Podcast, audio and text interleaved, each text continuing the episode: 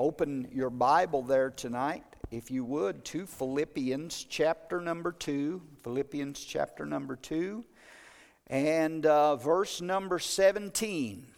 Philippians chapter number 2 and verse number 17. For the last couple of weeks um, in our study on Philippians, uh, we have talked about how that God is at work in us. And um, through the Word, he's, he's working in us through the Word of God, through prayer, through the power of the Holy Spirit. And He works in us the life of Christ, and we work out the life of Christ in our daily walk and our daily living. In verse number 12 and 13 of that second chapter, and that's what we dealt with for a couple of weeks, those verses.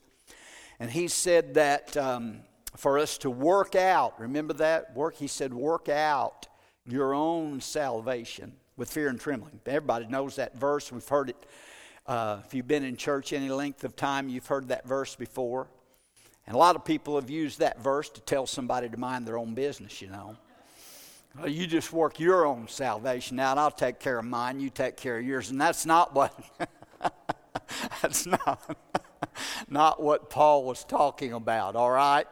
Uh, that's not what he was talking about. He wasn't talking about me coming up and saying, okay, Jim, you live your life, I'll live mine, and I'll do what I want to do, and you do what you want to do, and you leave me alone. That's not what he was talking about. Uh, what he was talking about was us working. He, he went on to say then in that next verse, he said, For it is God that worketh in you. It is God who is at work in you. Aren't you glad God's at work in you? And he said, It's God who's at work in you. And uh, uh, to will, he said, to will and to do according to his good pleasure. And um, so it's God, the Holy Spirit, working in us to put the desire in us to live for the Lord. And uh, every born again believer has a desire to do right, don't they? Every, every saved person has the desire to live right. They want you want to live right. And sometimes you don't come up to that expectation and, and, and you fail the Lord. And we've all done that. But it grieves you when that happens because the desire is there to live for God. That's, that's the new birth. That's being born again.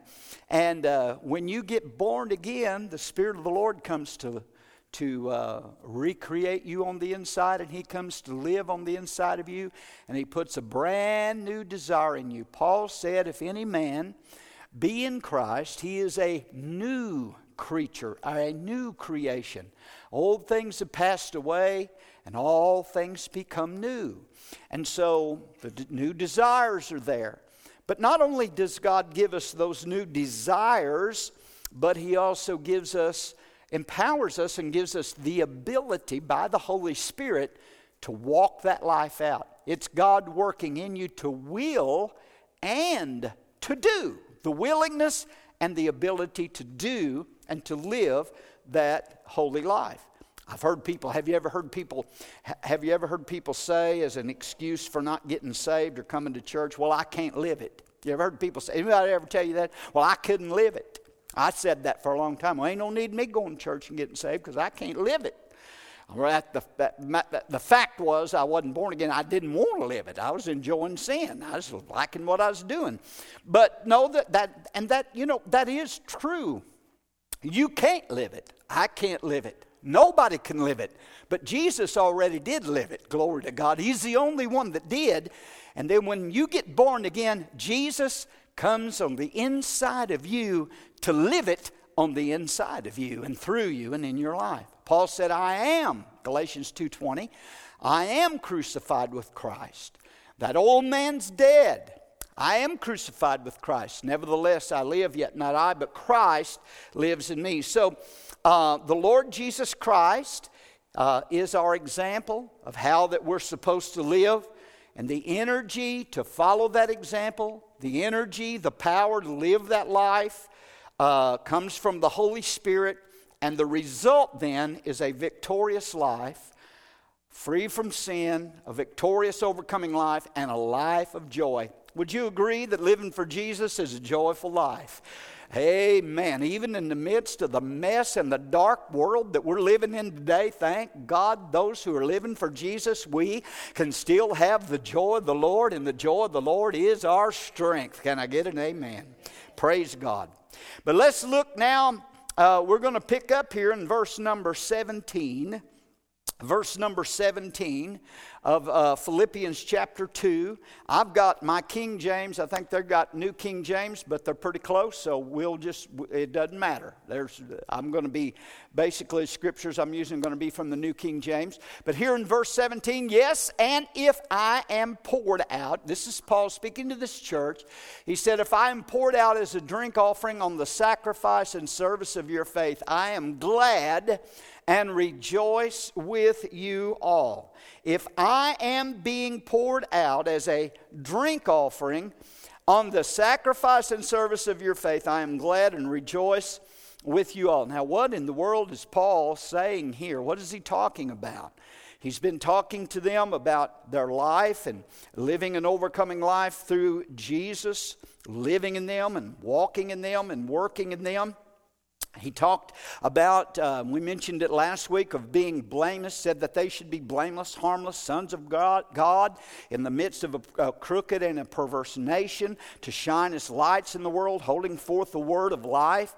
He's telling them all this, you know, and, and, uh, and then he says, And if I be poured out upon the sacrifice, a, a drink offering, upon the sacrifice and service of your faith, I am glad and rejoice. Paul here is comparing himself to the drink offering. What was that? If you've read the Old Testament, and the, under the law of Moses, all of the sacrificial system, the, there was the sin offering, there was the peace offering, there was the trespass offering. I know I'll forget one.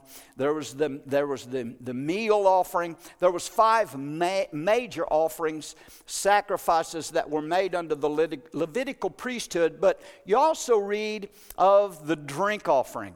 And the drink offering wasn't that they uh, got something to drink, but they took a canister, they took a portion of wine, and when they offered, the offerer came to offer his, his sacrifice, his bullock or his lamb or his ram or whatever he would offer, that they, the priest would offer that sacrifice on the altar. And the individual then would take this, this flask of wine and he would pour it out on the ground unto the Lord. And that's what Paul's comparing himself to here. And it was an illustration. When they poured that out, that wine out, it was, a, it was an illustration of them, of a life that was being poured out for the service of God. And that's what it was likened to. And that's what the illustration was, is that their, their entire life, they were giving to the Lord and they were pouring their entire life out to God and giving themselves to Him. And so Paul is comparing himself here to that drink offering. And he says this He said, I am being poured out as a drink offering. Now, he made reference to this in another place in uh, writing to Timothy in 2 Timothy chapter 4 and verse 6 when he came to the end of his life when Paul 2 Timothy was the last epistle that Paul wrote and he's writing to Timothy and it's time for Paul to he knows that he now for sure that he's going to be executed and in 2 Timothy 4 6 he said for I am ready he said I am already being poured out as a drink offering, and the time of my departure is at hand. I'm being poured out, and the time of my departure is at hand. So he was referencing the fact that he was being poured out, his life was being poured out as a, a drink offering to God, that he was giving the entirety of his life to the Lord, even to the point of death. Paul accepted the fact that the wine, so to speak, of his own blood is getting ready to be poured out in martyrdom for the Lord, that he is getting ready to die for his faith in the Lord Jesus Christ. The drink offering was, a, was figuratively used many times as blood poured out in a violent death. That's what the figure of that drink offering was. So the Apostle Paul here was saying that his death for the Lord Jesus Christ would be a willing sacrifice and would be one that would give him joy and gladness. Now, what an attitude this is that Paul has here. You, you know, Philippians, the theme of this book is the theme, it's joy is the theme of this book. And he says, I'm being poured out as a drink offering. I've poured my life out to God. And uh, he said, I'm glad and rejoice with you all. In this, in this time in Paul's life when he didn't know for sure. He didn't know for sure if he was going to be martyred or if he was going to be released from prison. We talked about that back in the first chapter. He had, uh, he was praying to be released. He had a desire to be released and to remain here. Remember, he said, I'm in a, I'm in a great strait between two. He said, I, I, I have a desire to depart and be with Christ, which is far better. But he said, for me to stay here, for you, be better for you, for me to stay here, be able to continue to minister to you, speaking to the church, and continue on in the ministry that he was doing. And uh, so he wasn't sure exactly what was going to happen, but here he said, I'm ready to be poured out as a drink offering to God. If my life's blood is spilt for the Lord Jesus Christ, if I have to give up my life for the Lord Jesus Christ, then that's, that's totally all right with me. He said, I'm I'm ready to do that. I'm ready to do that. I'm not, I'm not afraid to do that. I am ready to do that to give my life for Jesus. And uh, he said, I rejoice in that. Now, I'm going to tell you something. A, a, a, guy with an attitude like that, that whether I live, I'm going to praise God, or whether I die, I'm going to praise God, or whatever happens, I'm going to praise God and be glad and rejoice in the Lord. That's hard. It's hard for the devil to do something with a guy like that. Amen? Praise God. He said, whether we live, you know, in one place he said, whether we live, we're God's, whether we die, whether we live or whether we die, we are the Lord's. Come on, amen. Hallelujah. And so that's what he's saying here. Nothing was going to steal his joy. So in verse 18, he said, For the same reason, you also be glad and rejoice with me. So, in other words, he's saying, If I am martyred, if I do die and give my life, he said, I want you to rejoice and be glad and rejoice with me. And uh, in that fact that I've been, been martyred for Christ, they were not to be sad if he had to give his life. They were not to be sad at his departing. They were not to mourn his passing or his death, but they were rather to rejoice. And again, it goes back to what he said in Philippians chapter 1, verse 21. He said, For me to live is Christ, and to die is what? Die is gain. And he said, um, he said, I'm in a strait, verse 23 of chapter 1. He said, I'm in a strait between two, uh, having a desire, notice this, having a desire to depart and be with Christ, which is far better. So Paul's attitude was that if if I, if I live, I'm going to serve the Lord. For me to live is Christ. If I die, that even be far better because I'm going to be with Jesus. My, can't we get a hold of that tonight? Amen. I don't know. I don't know that if it will if it will ever come to that. I would I've thought about this many times in my life that well we live in the good old land of the free and home of the brave, the good old United States of America, there's no chance of a Christian ever having to face martyrdom or execution or be put to death in this great nation which we live in. And I hope it does, never does come to that. Um, who knows? I said, you know, I mean, we just don't know. But here's the thing if it ever did come to that, we've got to be willing Let me say this. We as believers have got to be willing to go all the way with the Lord, no matter what the persecution may be that comes against us, even if we're called upon to go to death. Jesus said, Jesus said, Be thou faithful unto death, and I will give you the crown of life. So we're to be faithful even unto death. And we talked a little bit about that Sunday night. You know, Jesus said, Jesus said, Don't be afraid or fear them that destroy uh, the body only, isn't that what he said? He said, Don't fear them that can destroy this body, but rather fear him that has the power to destroy both body and soul in hell. In other words, you don't have to fear what man can do to you. You don't have to be afraid of what anybody can do to you. The only one that you're required to fear tonight is to fear the Lord God Almighty and to live for him, to serve him, and to reverence him. And, and, and if it ever did come, I, you know, I'm praying every day for the coming of the Lord, the rapture of the church. But if it ever did come to that point where we would have to give our lives for Jesus, I just believe that God would give us that same grace that He gave to the Apostle Paul, that would be able to say, I'm ready to be poured out. My life is poured out in consecration to God, and I'm ready to be poured out as a drink offering, as a sacrifice to God, because I know know that as soon as soon, you know, Paul gave, Paul was beheaded, and uh, he went to that chopping block, and that executioner took that axe and raised it up and brought it down and severed the head of the apostle Paul from his body. But at the very moment, in that split second, the apostle Paul was in the presence of Almighty God, walking on streets of gold and looking upon and beholding the face of the Lord Lord Jesus Christ. The worst thing anybody can do to you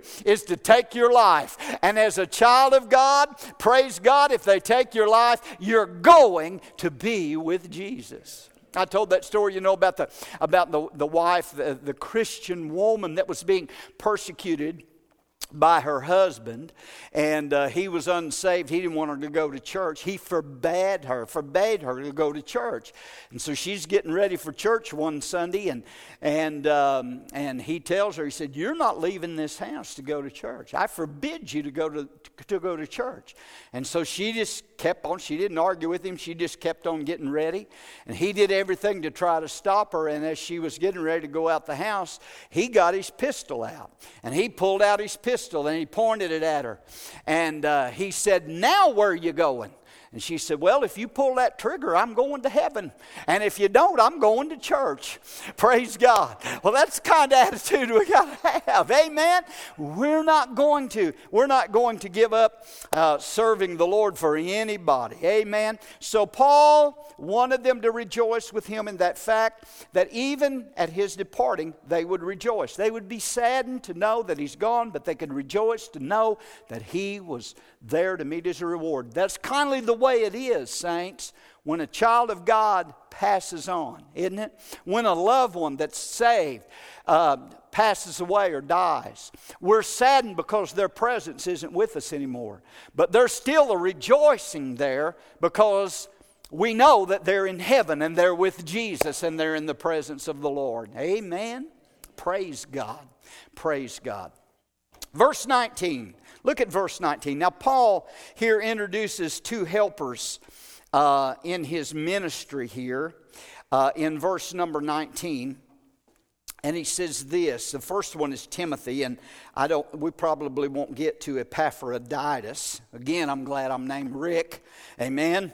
But um, we're going to talk about. we're going to talk about. I like them, you know, Bill and Jim and John and Rick and all of those names.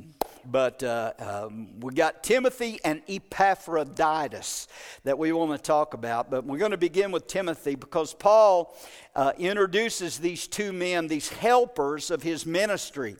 And um, in verse 19, he says, But I trust the Lord to send Timothy to you shortly that I also may be encouraged when I know your state.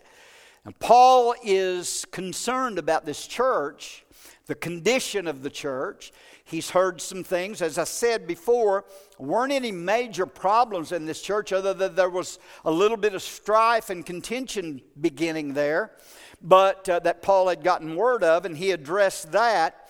But he said, I'm going to send. I'm not able to come myself because I'm in, I'm in prison, but I'm going to, shortly, I'm going to send Timothy to you so that he can come and, and minister to you and he can find out and, and, and find out your state or the condition of the church and come back and let me know how things are going there at the church.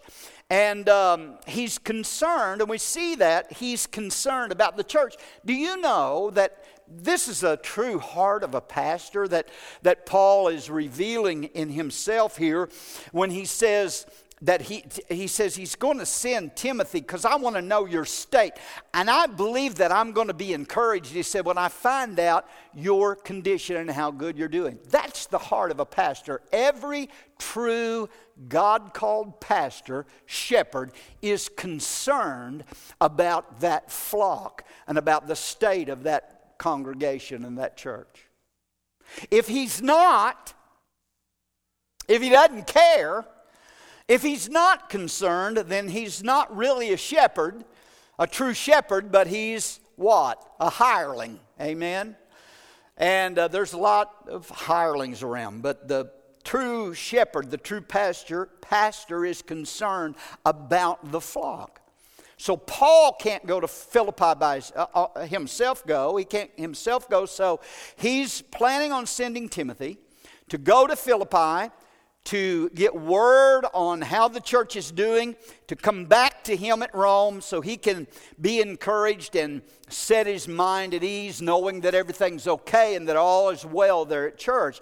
And he's confident that when Timothy goes to the church that he's going to come back with a good report. He's just confident that he's going to get a good report about that church at Philippi. Now, who is Timothy? We're all familiar. Are we all familiar with Timothy? He's a young man, he's a young preacher. He was saved. He was saved under the ministry of the Apostle Paul. I believe it was on Paul's second missionary journey that Timothy got saved. And um, uh, Timothy became an understudy, I guess, uh, and Paul began to train him. Paul began to mentor Timothy. Paul began to uh, kind of took him under his wing and as his own as his own son. And Paul refers to Timothy as his own son in the faith, spiritually speaking. And so Paul becomes a the apostle Paul becomes a spiritual father and teacher and mentor to young Timothy. I tell you what, man, what a, what a blessing that would be to have this great man of God to be your mentor, to be your, your spiritual father.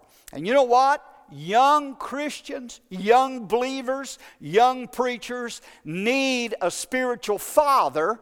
Every young Christian needs um, an older Christian to direct them, teach them, and mentor them. Do you believe that? Amen. We can't just leave them go on their own and, well, you're saved now, just do the best you can. No, we need to, and I, that's probably you know, we're probably all at fault there of not mentoring and training and nurturing young converts the way that the way that we should.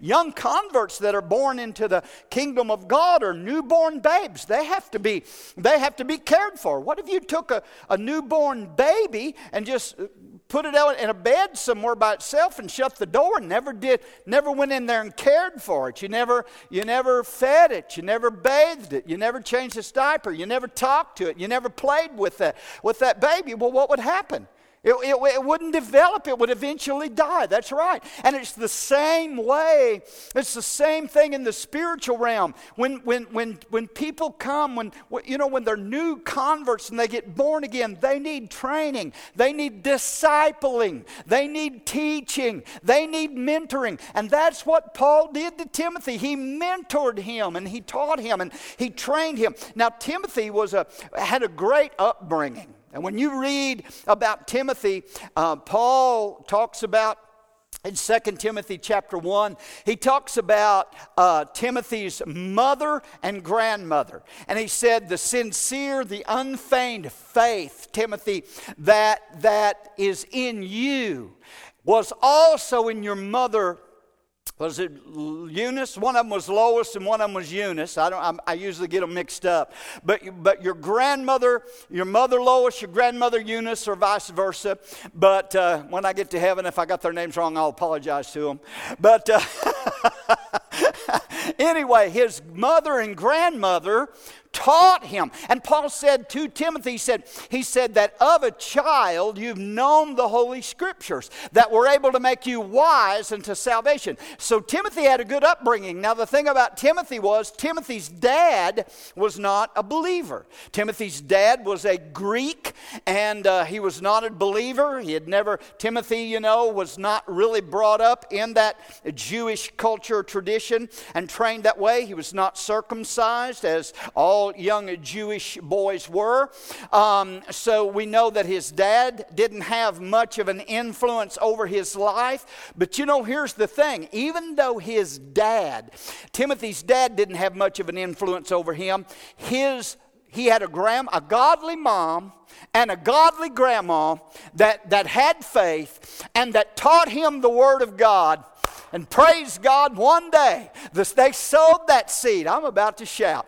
They sowed that seed in that, in that boy's heart. From the time he was a child, they taught him the Holy Scripture. And one day he came in contact with the Apostle Paul and he got born again and gave his heart and life to the Lord Jesus Christ. Let me tell you something mom, dad, grandma, grandpa, aunt, uncle, amen. Don't ever give up or don't ever get discouraged. Keep sowing that seed. Keep sowing that seed in them kids' life, in their hearts. Amen. Maybe their mom and dad don't go to church, but when you got them grandbabies, give them the Word of God. Sow some seed of the Word. Teach them the Word, because I'm telling you what, it will have an impact and it will have an effect on their life. Can I get an amen tonight? Woo, hallelujah. I believe that. I believe that. Our grand uh, great granddaughters were over at the house the other day, and Chloe, she's she started pulling stuff out of out of her. What did she have? A purse, a backpack. She started. She had two Bibles in there. She brought with her, Amen, and two New Testaments, and uh, uh, she she had them. And then my wife gave her. Vicky gave her another Bible while we while uh, she was there, uh, an older Bible that we had. But she, there's something the Lord has put in her heart that she knows there's something special. How old is she? Four years old. And she knows there's something special about that book. Praise God. Amen. Our, our youngest daughter, Rachel, the one who's in heaven now, she was that way. She always just had a heart toward the Lord. Amen. Not like our, well, anyway. Uh, she, she she always, Brother Jim knows my oldest boy. But anyway, um, she always had a heart toward God. And we need to continue to sow the seed of the word. And I'm going to tell you what, those kids, those kids of ours, those kids of yours that may not be living for Jesus today, let me tell you something. You, you, you, know, the Bible still says, train up a child in the way they should go, and when they're old, they'll not depart from it. That, they can't run from your prayers, and they can't run from that word. And praise God, that's why we still have Sunday school. That's why we still have, have, have those Sunday school classes for those kids. And, and my wife has taught the nursery class and taught those little babies and those little ones. Amen. And they've grown up. They get the word of God in them. That's what happened to Timothy. He got the Word of God in him and he got saved, became a, an understudy of Paul, became a, a preacher of the gospel, became an evangelist, did the work of an evangelist, and then eventually became the pastor of the church at Ephesus and gave his life and was martyred for the Lord Jesus, gave his life for Jesus, but he had a great and a successful ministry.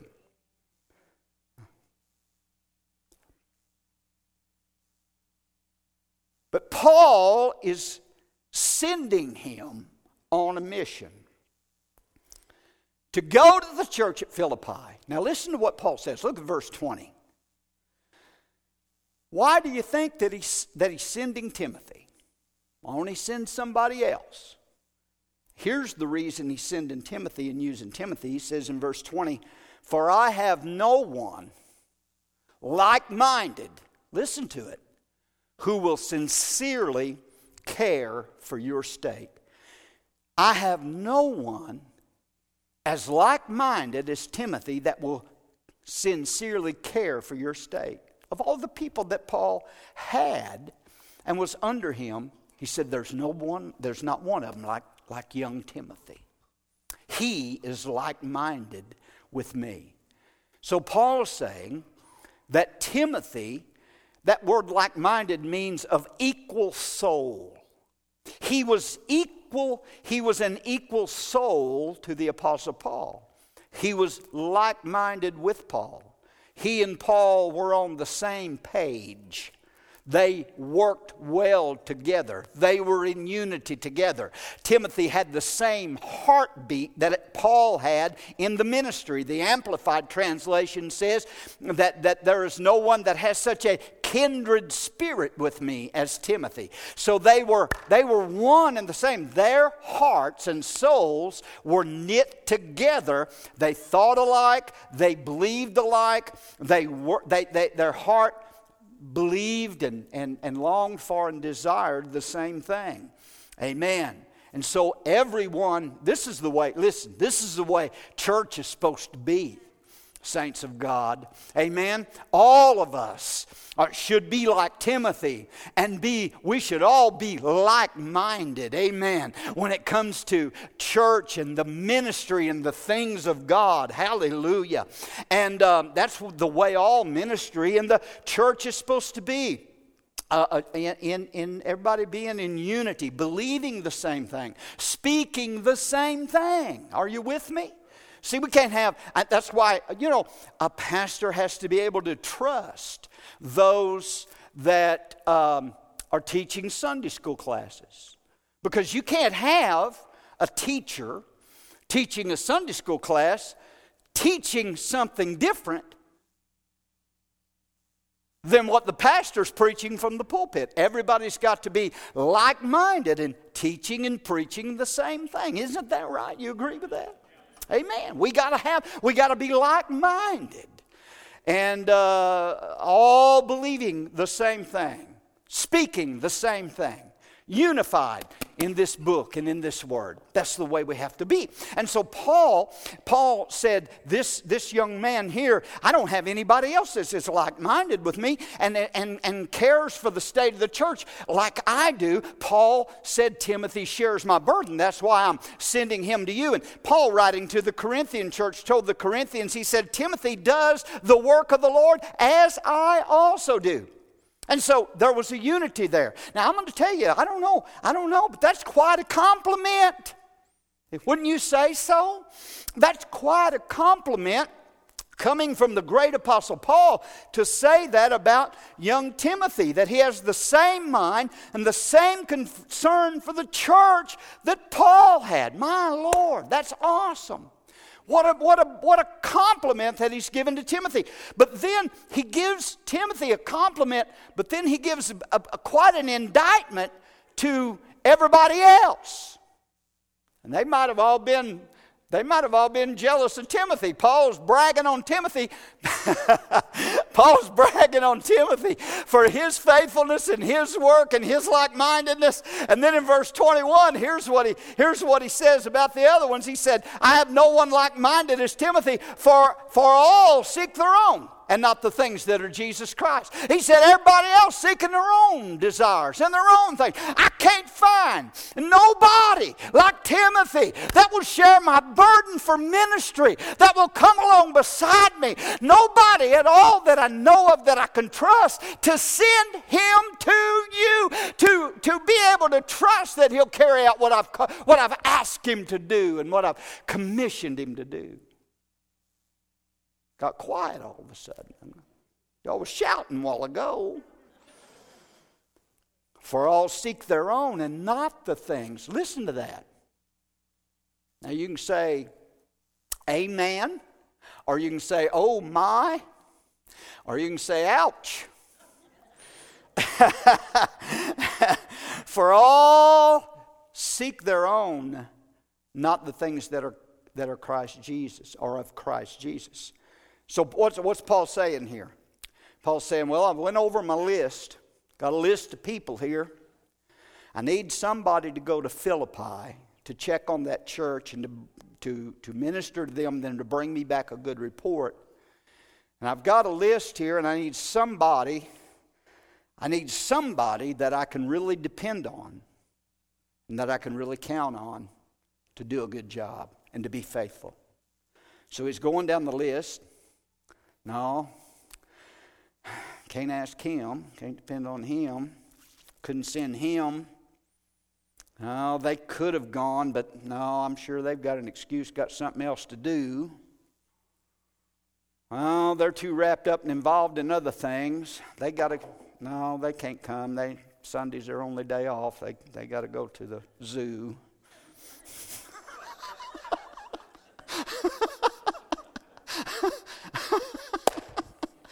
Oh, help us, Jesus. Now I couldn't send them. They're not dependable. You know what? Every pastor has one of those lists. I'm just going to get real quiet now. And it and it's not not necessarily a, a, a written down physical list, but every pastor has that mental list that they roll through their mind and they go over when they need someone to help them in the ministry, in the work of the ministry at the church. How many of y'all know that the pastor wears a lot of hats, but he can't do it all? Do you understand that? Amen. Well, that's what we pay him to do. You know, that's what we pay the preacher. We pay the preacher to do that. We paid the preacher to do all the visiting and the hospital visiting and the praying for the sick. And we pay the preacher for all this to do all that. We don't, all we're going to do, is we're going to come and just let him bless us every once in a while. That's not the way that it is. You know, the fivefold ministry Paul said in Ephesians chapter 4 the, the pastor, teacher, an evangelist, prophet, and apostle, I've got them in the wrong order, but that fivefold ministry, he said, is for the equipping of the saints for the work of the ministry. What my what I'm doing here tonight and on Sunday morning, Sunday night, teaching, preaching, ministering to you, if I'm doing what I'm supposed to be, I'm, I should be equipping you maturing you, getting you into the place for the work of the ministry, for you to do the work of, the, of ministry. Do you know that everybody in the church has a part in that church, has a ministry, has something to do in that church? Is that right? We're, we're the body. Paul gave the analogy, you know, and the metaphor of the ch- metaphor of the church being a body, being the body of Christ. And he said we're all a part of that body. We're members of that body, in particular members of that body. And every member of that body has a function.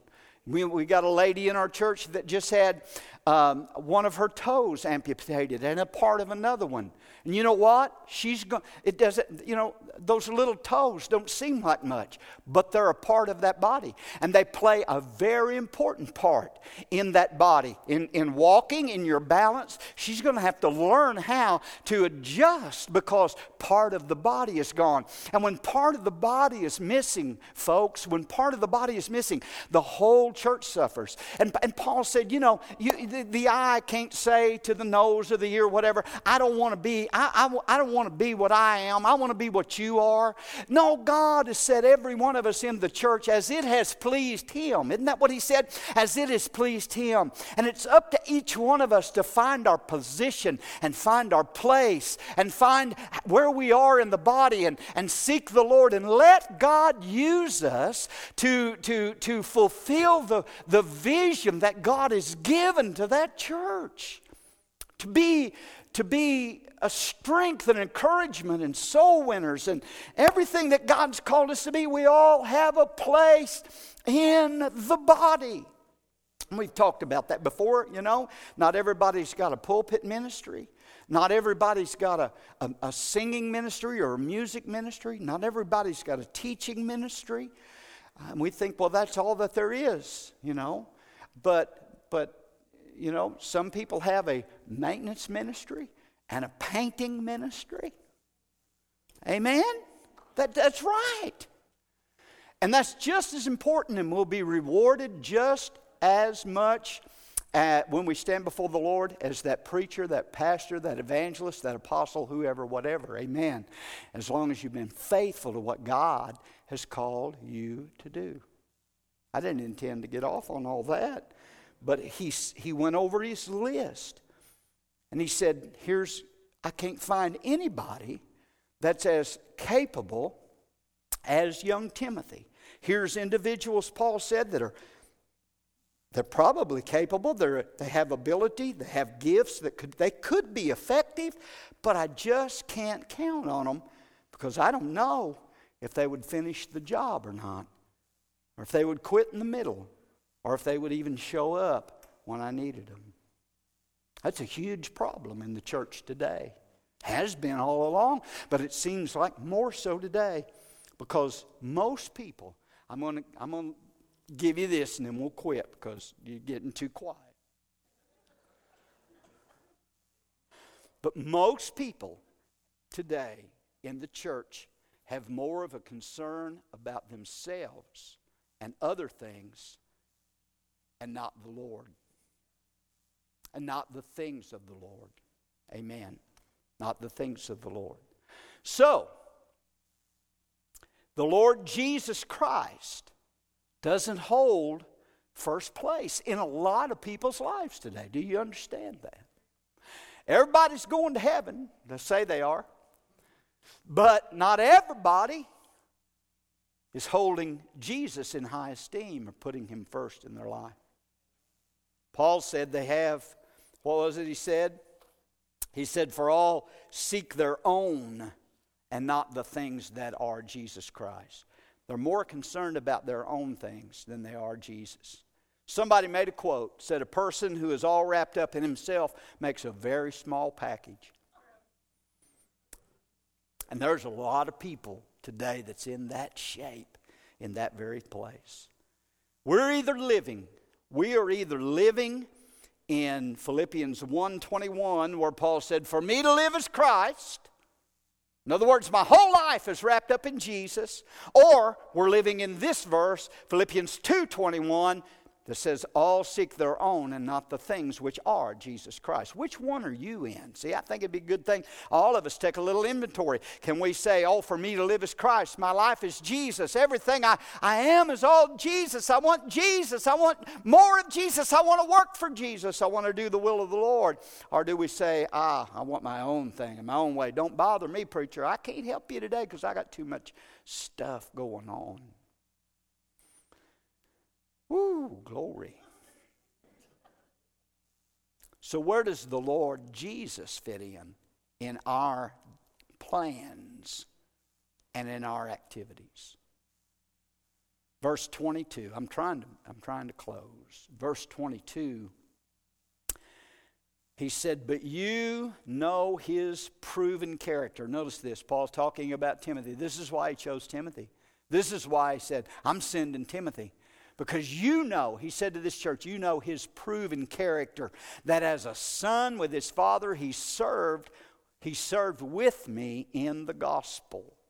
Timothy had what Paul said is a proven character. The word used for, that's the word, the Greek word was used for the testing of metals for purity the testing of those metals to make sure that ore was pure. You know, it'd have to go through the fire and be melted down, the silver, gold, whatever, and all the impurities be refined out of that. And that's, that's this proven character. That's what Paul's referring to. He's referring to the fact that Timothy had been tested, he had been proven and he had measured up. He was consistent. He was a, a, young man that was faithful and loyal and genuine and pure. Timothy was not a quitter. Timothy was a young man that could be relied on, could be trusted. He'd gone through the fire and he'd been found faithful. Hallelujah. Paul had sent him to Corinth, Paul had sent him to Thessalonica, and he proved faithful in those tests. And now Paul said, I know I can send him to Philippi and and he'll do good. He'll do what I've asked him to do because he's already passed the test. Paul knew that he could depend on Timothy. And he said, He served with me in the gospel. Oh, if I could encourage us tonight to, in any way, be a Timothy. Be a Timothy, amen? Be, have proven character. Be a Timothy. Paul said in verse 23 Therefore, I hope to send him at once as soon as I see how it goes with me. But I trust, verse 24, but I trust in the Lord that I myself shall also come shortly. Paul was expecting, he was expecting to be released from prison. He was expecting to come to them himself. He was trusting God to get him out of jail, but now, I don't believe he's in unbelief. I don't believe he's in doubt. I don't believe Paul's double minded in any way. But he's still not sure how it's going to turn out. Do you know what I'm saying? Anybody ever been there? You're praying, you're trusting, you're believing, but you don't have a definite word from God on how things are going to turn out.